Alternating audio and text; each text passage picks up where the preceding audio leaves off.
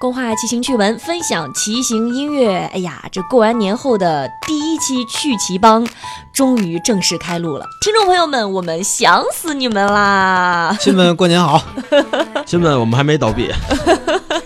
因为那个有听众他问说，怎么还没有开始录节目啊？因为俗话说正月十五之前都是年嘛，所以我们也是呃耐心的、苦苦的等待，过完了正月十五这这第一个星期，我们不就乖乖录节目了，对吧？ 其实我们都早都上班了。对对对，然后这个威哥和竹哥也一直就特别按耐不住了，也问了我好几回，说什么时候录节目呀？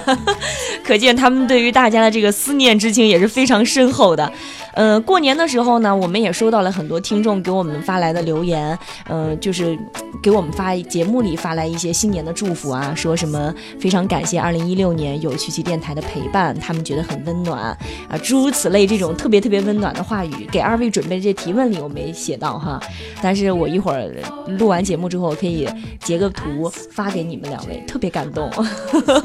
就会非常有成就感啊。做做节目图的不就是这个？ 对呀、所以这个大家如果真的喜欢我们节目的话，这个现在新的一年了，一定要继续支持我们。同时呢，其实光自己独享没什么意思嘛，独乐乐不如众乐乐嘛。应该，呃，也感谢大家广泛的把我们节目宣传出去，有那么多的车友，应该大家一起听，可能会更有意思吧。肯定必须的。嗯，所以这新年回来的第一期聚集帮，我们还是先解决听众的提问哈。呃，其中前两个提问呢是年前给我们就是问过问题的老听友了，但是我们解决完他们的问题之后，他们又随后的紧跟了，又又问了两个问题，一个是而立，他说那个非常感谢我还有两位帅哥，呃，帮助他解答了这个关于轮胎的问题。嗯，他的那款 SLR 一的轮组是二零一七款的，而且是可以装真空胎的。不知道正常骑行装真空胎合适吗？这个问题还记得吧？啊，记得，嗯因为他问了这个问题，所以我们年前还专门做了一期轮胎的节目哈。对，嗯就这个正常骑行装真空胎还是合适的。嗯呃，虽然说有点小众吧，用的人少，嗯，可能会误以为是不是有有有问题啊，用的人少。其实整体来说呢，真空胎还是一个挺好的东西。嗯呃，首先呢，相对来说真空胎比较耐用，然后防刺性能也比较好，就不太容易扎。哦，尤其防刺是吧？对刺破那个。对对对对，嗯现在那个呃，咱们日常用不都是说防刺胎嘛？对啊，现在啊，这个真空胎防刺性能相对会更好一点，嗯尤其是在胎压低的情况下。这次咱们上次也说了，因为它正好没有内胎，嗯也就完全避免了低胎压的时候，比如把内胎硌破啊这种情况发生。嗯，这方面比较好。嗯还有一个呢，就是如果这个真空胎有问题了，嗯比如说咱们路上骑行的时候出了问题，如果您用那管胎的话，那基本上就得上后援车了。啊但是真空胎呢，呃，如果里边有补胎液的话，它可以瞬间就自补了。哦，没关系。如果就算里边没有补胎液，咱们停下来自己换条胎啊等等的，这事儿也是可以操作的。而真空胎好换吗？相对来说要好换得多，哦，它和这个开口胎的操作难度差距不大，嗯就咱们爱好者自己呢，呃都能办。嗯，但是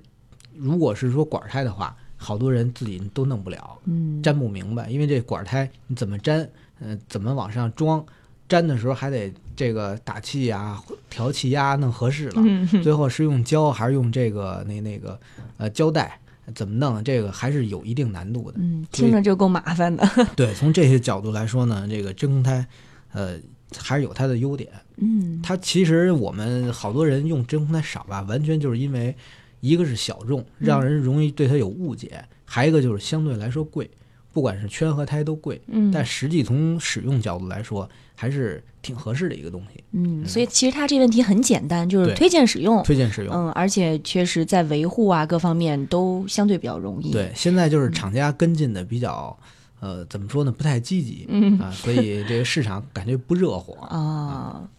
嗯，那第二个听众你们应该很熟，因为当时就着他这个名字，我们还讨论了半天，叫 Zero 飘落的羽毛。当时我以为她是个女生，哎，当竹哥就说对了，说不一定，说现在那个 听众的名字奇奇怪怪的，也许是个大老爷们儿。哎，没想到还真就是个大老爷们儿。他说我的名字很娘吗？本人是天津的老爷们儿，感谢大美女和大神的解答。呃，他当时是问有没有这个，他想买是什么车来着？死外了，呃对对对，他想买 s v 了，让我们推荐那个车店什么的，是吧？然后当时给他说了好几家店，他说，嗯，可不可以具体的说一下竹哥介绍的这个店铺的具体位置？比方说在哪条路上啊？到时候也方便导航过去。那他可能就要从天津开车过来买了。然后我上回大概应该是主要说的是四家店，嗯呃，我就是给他给他重重说一遍呗，就是这个之前说的最大这个这七九八，嗯它直接在地图上搜索英文字母 A I T A，嗯，搜这四四个字母就能搜到七九八这家店，哦，呃，地儿也很好找，进了七九八园区的南门，进去应该就能看见这个店，就在右前方，叫什么陶瓷三街吧。然后另外一个在那个德胜门内，直接在地图上搜德内幺七五，德内就是嗯德胜门的德，那个里边的那个内，嗯幺七五就是数字，内外的内，对，直接就搜德内幺七五也能、嗯也能找到这家店。这这这店就在马路边儿，哦，特别特别的好找。明显哈对位对置。对，然后还有就是北新桥的这个幺六八 back 这家店，应该是在地图上搜加能戴尔这一大串英文英文字母输进去，应该就能找到这家店。因为是北新桥那块儿是北京著名的这个自行车一条街，一条街你除了去这儿看这个 s w i l 还有他家这个自营的这加能戴尔，它前边还有捷安特，嗯有美达。还有，反正还还有还有几家自行车店，然后还反有正海顺道那一条街对他都可以逛逛。嗯 这这这条街还是啊嗯挺挺有意思的，因为之前北京还有一个菜市口儿，也是一个嗯自行车的一个算是集散地吧。然后菜市口儿后来算拆迁还是怎么着，嗯那那条街到现在修好，路边儿什么都没有了，所以现在这种自行车 一一条条街。街的这种盛一条况街，的 盛况只能在这个北新桥这块儿来哦来找到。呃，北新桥那儿坐地铁也很好找，直接是坐到是是北新桥那站吧，对，五号线有一站，五号线有那么一站，嗯然后下来往西走就是北新桥这这条街在路南，往东走就是著名的簋街， 然后中午还能或吃一中顿午或者晚上去那儿吃一顿也是也是挺好的。嗯然后还有一个店就叫 Race Club，就是在那个奥园的西边，在嗯黑泉路，黑哦泉路直接搜 Race 自行车，Race 就是 R A C E，嗯搜 Race 自行车，在地图上，在那个百度地图啊、高德地图上也就嗯能直接找着这个店。然后这个店还呃兼做好多的训练内容，训练做的非常的专业，没事可以去那儿聊嗯你一介聊。绍这四家店，那个老板知道吗？啊，知道什么事儿？知道咱们在节目里宣传他们了吗？呃这是免费做广告 吗？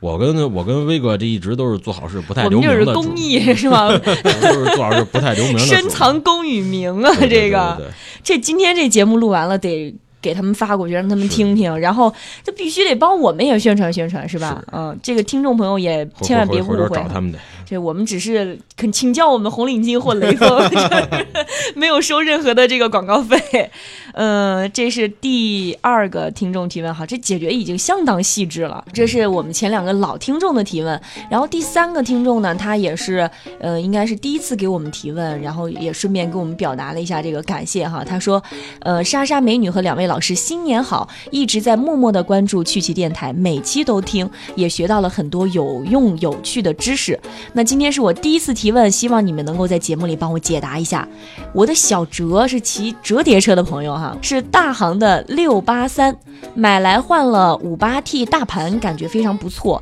唯一不解的是，我的前花鼓老爱坏，新年骑了八百公里，后前花鼓就能，哎，到底是后还是前？骑了八百公里后，哦，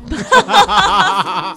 的手里都没有稿儿，我都能 猜拐弯了，怎么拐的？我的字儿都看岔行了。嗯骑了八百公里后，前花鼓就能听到很有节奏的转一圈、响一下的声音。一千两百公里的时候呢，在一次一百五十公里小短途的时候，间隙太大，差点抛锚在半途当中。车链说是我自己没有加紧快拆导致的不保修。那后来我自己换了一个新的前轮组，呃，是九域的花鼓哈，一千七百公里的时候我又听到那个声音了。我怕和之前的一样，不久又坏掉了，所以我觉得呢，我这个夹前轮快拆没有毛病啊，实在是搞不懂啊，这个问题好长，嗯就可见新年过了之后，我依然是稀里糊涂的一个 人，并没有任何进步。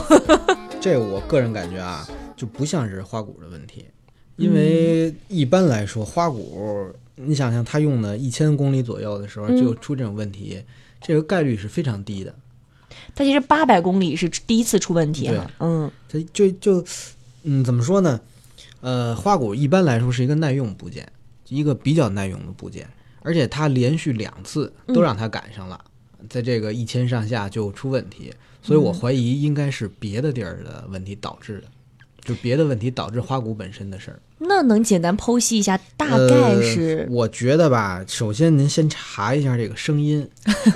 从哪儿来的？对它是不是肯定是前花前花鼓坏了。嗯，有没有可能是别的地儿出的事儿？嗯比如说呃车条响，嗯，比如说有可能是这个中轴或脚踏哪儿的声音，有没有可能啊？这是第一。嗯第二呢，前叉是不是有变形？比如说前叉不正，本嗯身前叉不正、会导致骑的时候这个花鼓左右两侧受力是不一样，嗯，本身是歪的。导致这个花鼓长期受一个歪的劲儿，导致它更容易坏，有没有这个可能性？嗯然但是后嗯你你我插一句啊，但是你看他后面俩后面说到，呃，后来他自己换了一个新的前轮组，他嗯整个轮组都换了新的了，就没有再听见了。可是到了一千七百公里的时候，就又有了所以就是我就是根据这儿呢，觉得嗯有没有可能是前叉的问题？哦，就这意思就是相当于有一个人老在你俩肩膀上使 劲儿，左边轻右边重，嗯，时间长了人就歪了。受力不均对匀，对对，我只是一个怀疑啊。嗯嗯然后像他说这个这个花鼓间隙变大吧，嗯花鼓间隙确实是靠里边有两个螺丝来控制的，嗯但是现在这个培林花鼓嗯，如果不出大问题的话呢，这个情况发生的概率也很低，其实也是比较难发生的。虽然有可能是说快拆没加紧，有可能啊，嗯这个道理是这么说，但是我觉得。您像这位朋友，他连自己骑多少公里啊，这个具体数字都记得清，对，应该是一个比较谨慎的、细致的人，嗯应该也不会发生这个，不会犯这种错误。嗯这是我的看法。我觉得这个事儿呢，咱们远程这么想吧，还是挺难完全嗯确诊 的。我建议您换一个另外一个车店，再做一下检查，结合着嗯看。然后，另外我最后一个个人的感想就是，这位朋友也说了啊，这一次一百五十公里小短途，嗯，管一百五十公里叫小短小短途 对，这应该是个大神级的人物了，对对对我觉 得，所以这位大哥是不是说有点儿人高马大，腿力超强，嗯有有点儿这个问题会不会出现？哦，啊就是其实是是东西本身是正常的，只是这个使用者用力过猛，造的太狠，是吧有没有这个可能？哦，因为我知道竹哥也以前是骑折叠车的嘛，嗯对，就骑折叠车一百五十公里，对你来说算是小短途吗？嗯已经算大活了那个。那所以这个听众，我觉得真的是。呃，可见他这个平时一百五十是小短途的话，是不是跑那种怕不怕呀，什么那种挑战赛的级别的选而手而？这位兄弟骑十六寸的车，嗯骑小短途，我觉得也挺，反正我是没这个勇气。嗯， 我也稍微补充一下，我所知好像六八三型号的，呃，这车的前开裆好像是七十四，嗯因为我们知道一般的公路车的前开裆都是一百，后边一百三，嗯，然后这个七十四的车，呃，就是为了让它造型更稍微稍微小巧一些嘛。嗯大行之前的连二十寸二十寸的车，在之前也都是七十寸的前开裆，嗯，它到后来才把前开裆改成一百。这个车我记得前开裆也是七十四，嗯然后这七十四和一百的区别带会带来什么问题呢？就是发力的时候，七十四的会比一百的开裆没有发力没有那个一百的开裆的发力那么好，哦同时结实程度也也赶不上这个一百开裆的这个车。嗯然后另外我之前也了解过，就是大行车，因为这个它是量产量比较大，嗯，所以这开裆以前也出过问题嗯。以前出现过幺三零后开裆的车，实际量后开裆只有幺二二，就是差了特别多，完了就得掰。这掰要是钢车还好，要是一铝车，要掰不好就容易出问题了。嗯所以说，我也我也不排除这个车的前开裆这个数据不准，导致这个不太容易加紧。回去，呃，让这哥们儿，我觉得先量一下这个前开裆的具体数值是多少尺寸和这个嗯前花鼓是不是存在一定误差？如果有误差，就对加快拆会有一定要求。你加的时候就必须得使劲儿，完全使够了，嗯或者是说超过一些就是你平常锁的时候的那那种力量。嗯，然后再加上这哥们儿一百五十公里当小短途，肯定腿力超群，骑十六寸的车， 因为十六寸车在我在我脑里印象是、嗯小通信、呃是是是不能超过不能超过三十公里的。啊，你是你吗一？下，你你想，比如说是一旅车，一天骑一百五，而前面开单又那 么小，我觉得出现故障的几率肯定会比这个嗯大车的几率要高。所以其实是他有点儿这个用力过猛，就是，呃，相当于是拉货车的那个超载太 多，所就以我还真不知道这个开裆这么小。哦我觉得如果是这么小开裆的这个尺寸的话啊，嗯那这位大哥要是出去骑车没事摇摇车什么的，应该这已经是非常大的损伤了。哦所以要从这个角度来说，人家车店不给保修，是不是也是有道理 的？他也没法很委屈也没准儿但但是我们一一向都是向着车友，不能向着车对店。对对对，我觉得这个嗯车的前开裆，比如说不正，嗯或者是那个开裆距离不准的情况，我觉得是有可能出现，因为也有好多呃玩折叠车的朋友啊就是会改前叉，嗯改一个更好的前叉，比如说更更轻，呃更结实的嗯前叉，整个一换，对对这车的整个性能也是有挺大的提升的。嗯那需不需要建议他换一个大一点的车？呃，如如果是这哥们儿是真是喜欢骑这个小车，我觉得 嗯呃也还是继继续骑着，但是真是不建议骑这么这么长的 距离骑骑这个小车，对这嗯小车也我觉得也是挺挺摧残的吧。对他自己来说，这骑这么小的车这么远，膝盖是不是也会有损伤的？那倒那个那个倒不不一定不会会是吧不会有损啊伤 想这位大哥，我这一想百得好五十公里小短途，啊对，今天咱们正常骑一 骑吧，三百三百六，所以我们也希望这位一百五十公里小短途的大神级的这个听友哈、叫程学伟，能够多跟我们互动交 流，然后多跟我们透露一下他自己这个骑行相关的一些故事，应该会有挺多好玩而且的还事换了情。五十八 T 的 大盘，看着很很很雄伟。对，然后我们对他非常感兴趣哈、突然就激起了我们三个的好奇心。 哦，这是第三个听众提问，第四个说主持人好，求能否介绍一下旅行车的概念和划分，以及不同结构车架的区别？哎，这个问题好像有点大哈。比如美利达的野狼跟 Shirley 是吗？嗯也是美利达的一个系列吗？呃，不是，说的是是单一个独的一牌个子品牌，哦外国的，在中国还不太卖。他骑山地车屁股实在受不了，然后呢，也求嘉宾能够推荐一款物美价廉的旅行车。其实我觉得关于这个旅行车的，我们之前是不是有跟大家提到过？简单提过简。单提到，呃，但是没有没有专门说过哈。回回头有功夫也应该做一期比较行比较专门嗯的说说是旅行车。像旅行车这个特点就是它的呃车架的几何设计会比公路车、山地车会更舒适一些，没有嗯没有那么战斗，就是你骑那儿的姿势更像更像坐着。嗯然后另外这车的负重能力会比其他的车会强很多，肯定是没有限重。你像我们公路车经常有什么限重九十、嗯或者限重一百一的这种情况，而旅行车基本上没有这个限重，因为它是要带大驮包的对什么的，是吧？大头包。嗯，对因因为你要是骑那种晚上有地儿住的还行，嗯骑那种环球旅行那些都是你你那个驮包里什么锅锅碗瓢万变，对，锅锅帐篷全全都得有，所以一一一出门儿，一这这这一车可能就得就两百公斤了。哎呦妈呀，呃，而而另外这个车会整体会比较耐用，嗯然后它的重量也呃车架坐的时候重量也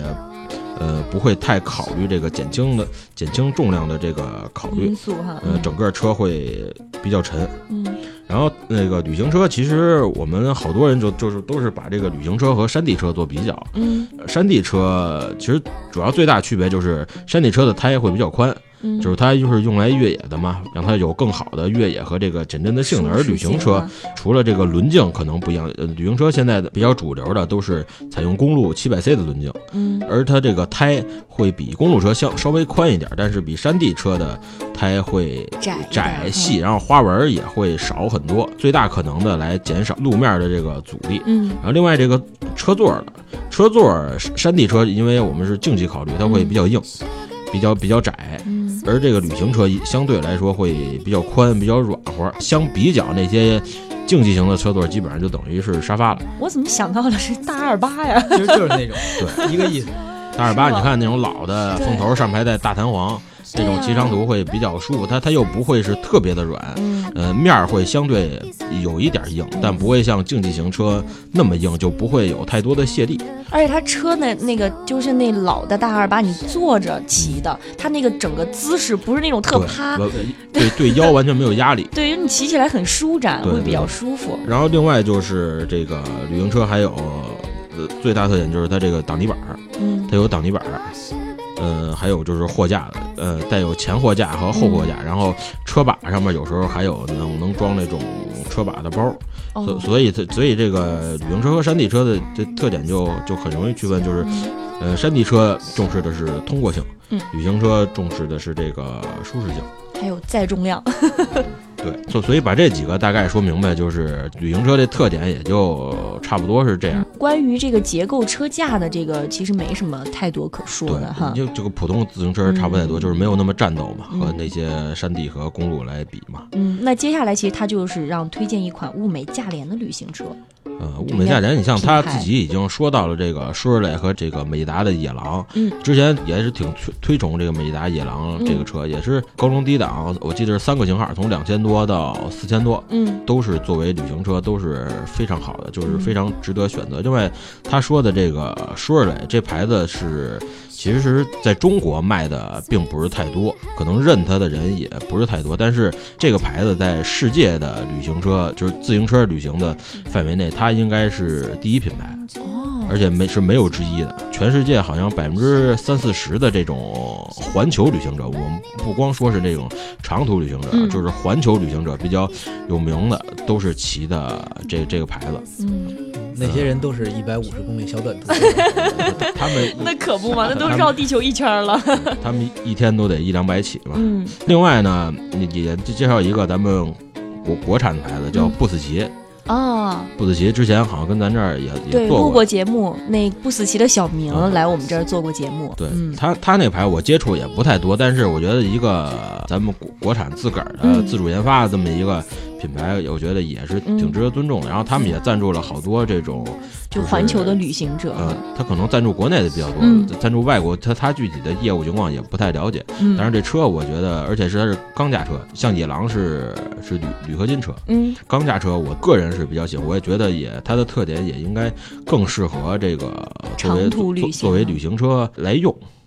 所以也比较推荐。嗯然后另外我嗯我们之前在车店看过那种高高端的旅行车，就是 IF 的哦美美国产 IF，大概一个架子也在一万五到两万吧，那个做的还是无论是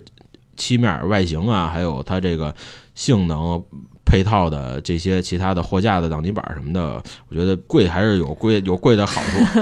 但是这离这也物美价廉就稍远了点儿哈。但但还是挺好的。另外再说说这个说说这这牌子，我之前也大概看一下，这牌子也是挺有意思的，就是呃有兴趣的车友可以回去看一看这牌子的成立的历程。嗯之前创立他的那个公司，就是他的算母公司吧，叫 QBP。QBP 是一个倒爷，嗯，倒爷公司就是做贸易的，从从日本进口零件儿，然后回来卖，对嗯然后自己也没有什么技术，他就是弄仓库，弄仓嗯库完了做贸易，然后倒这个日本的什么西马诺东西去美国卖。嗯然后 QVP 这名字也特别的，按按我讲叫赤裸， 叫 Quality Bicycle Products，叫什么有品质的自行车商品，就就这么这么一牌子这。么执意，对， 然后后来他底下有员工，然后嗯做这个牌子之后，他还赞助这个单速车世锦赛，嗯还有美国著名的这个邮邮差争争霸 赛。我觉得这牌子有兴趣还的朋挺有友，意思哈有。兴趣的朋友也可以去了解了解，也是挺好玩的这么一个牌子。嗯，当然，刚刚你说到这个不死棋，其实我去参观过他们那个不死棋的公司，嗯嗯、他们确实是也赞助了很多，就国内还有一些国外的，嗯就是。长途旅行者，然后他们会在这个骑行的过程当中，不断的分享一些在旅途当中的照片过来到他们的官网上对去。其实嗯我觉得他们弄弄也挺不容易，因为嗯对骑自行车旅行真是特别苦逼的 那么那么那么一个活儿。因为因为我之前骑过骑过去骑过西藏青哈藏，嗯我觉得再给我钱我都不去了。深有体会、啊是我吧觉？得嗯，没事儿，还是不要 不要太涉及太苦的这种嗯这种领域吧。所以其实我们还是也推荐这个听众呢，能够多多的支持我们的国产品牌，对吧？嗯，这对，是你第要四这个。这这听众要真骑得远，没准跟他们聊聊有没有赞助，也也也啊也有可能的。对， 如果需要我们中间搭线的话，我们也可以乐意帮忙哈。嗯，这是第四个听众，然后第五个听众叫李阳，他说：“请问一下两位老师，Shimano 的电变和 UT 的 DA 价格相差好多，但到底有什么区别呢这个区别其实是无所不在的区 别。最直观的就是重量？”嗯，DA 比 UT 肯定要轻不少。嗯，这个好多朋友买完车就装完车第一就是先要上秤啊。 啊，很多人其实很在意这个。看样这个听众就不一定两个他都用过，所以他会问这个问对，题。然后呢，其次是外形和加工工艺。嗯，这外形上呢，DA 要也要比 UT 好上不少。就是这个禧玛诺吧，它这一点我觉得就不如那个苏联做的良心。嗯苏联是甭管是档次高低，长都差不 多。禧玛诺这个是档次高一档，外形一看就是，哎，这贵，这好，这这个也是很重要一方面啊。还有材料这方面，嗯材料呢，比如 UT 用铝的地方，嗯，那 DA 有可能会变成钛，哦，或者是大家都是用铝，但是这个铝的标号不一样，嗯铝合金的实际情况就不一样。嗯然后呢，刚性强，这个牙盘呢，呃，力的传导就能更好啊，嗯然后刹车的刹车力度就更强啊，等等这些，呃，也都是随之而来的。还有很多可能咱们都觉不出来的区别，嗯比如这儿有一个、呃轴承，啊、这轴承标号有差别，啊、这个滚动阻力更低，嗯，或者这儿有一根弹簧，我这个弹簧力量更大，使用寿命更长。比如这个变速手感，这个是咔，那个是咔， 就比如这种， 好多都是这种，就是它细节的地方吧，肯定有很大的差别。嗯所以您要说这东西真要比，那 DA 绝对全方面都要比 UT 要强，那肯定是强。就我个人的感受啊，就是，呃，尤其是在这个非电变的嗯这个套件上啊，不是电变更明显，哦嗯就是你上手一抓，自己稍微的拨弄两下，马上你觉得就是手感不一样都不一样对，是确吧实是不一样，嗯差别特别大。但是咱要说性价比的话，嗯，肯定还是这个 UT 的性价比高，嗯因为实际上您要是会少花很多钱，但是能得到的这个使用效果，嗯可以说吧，别太那个什么的 话，差距不是太大。啊呃，尤其是说这个朋友他要的是电变，电变呢，将变速那部分是由这个小马达来控制，嗯不是咱们手摁，所以这个这方面手感其实是等于又抹平了嗯一啊，小部分，这个差距相对就更小。嗯如果您再买的是呃 TT 的嗯电变套件的话，其实这个差距就会更小了。啊。所以其实就是，呃，假如这位听众你追求的是这种啊工艺上的，特别在意这种东西哈，那这差别还是非常大的。对对就是对刚刚王威老师说到的，就是无所不在的无所差不别在，嗯任何一个小部件它都会有一些细微的或者是巨大的差别。对对但如果你追求的是，呃，这个像上一位听众那样的性价比高对、物美价廉、嗯能用好用，对，只要能用就行，就细你也不会太细微的去感觉那种差别的话，其实 UT 就够用了，足够啊 对相当呃其不实错像它这两个级别，我觉得在那个设计时候，图纸上的差别应该会比我们想象的大得多。嗯它它这个各种东西的成本、材料，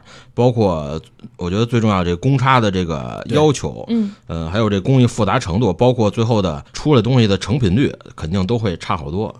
嗯，感觉就是完全不同档次的两个东对，西。因为价钱上好像是差了一倍以上，对，就是不止 一倍。就像你问那个嗯呃百丽的包和那个 LV 的包差别，那个价钱差异这么大，到底有啥区别 呢？对对对。肯定是肯定是没有区别。异曲同工之妙。我举个例子啊嗯，就比如这个手变，禧玛诺的手变呢，就是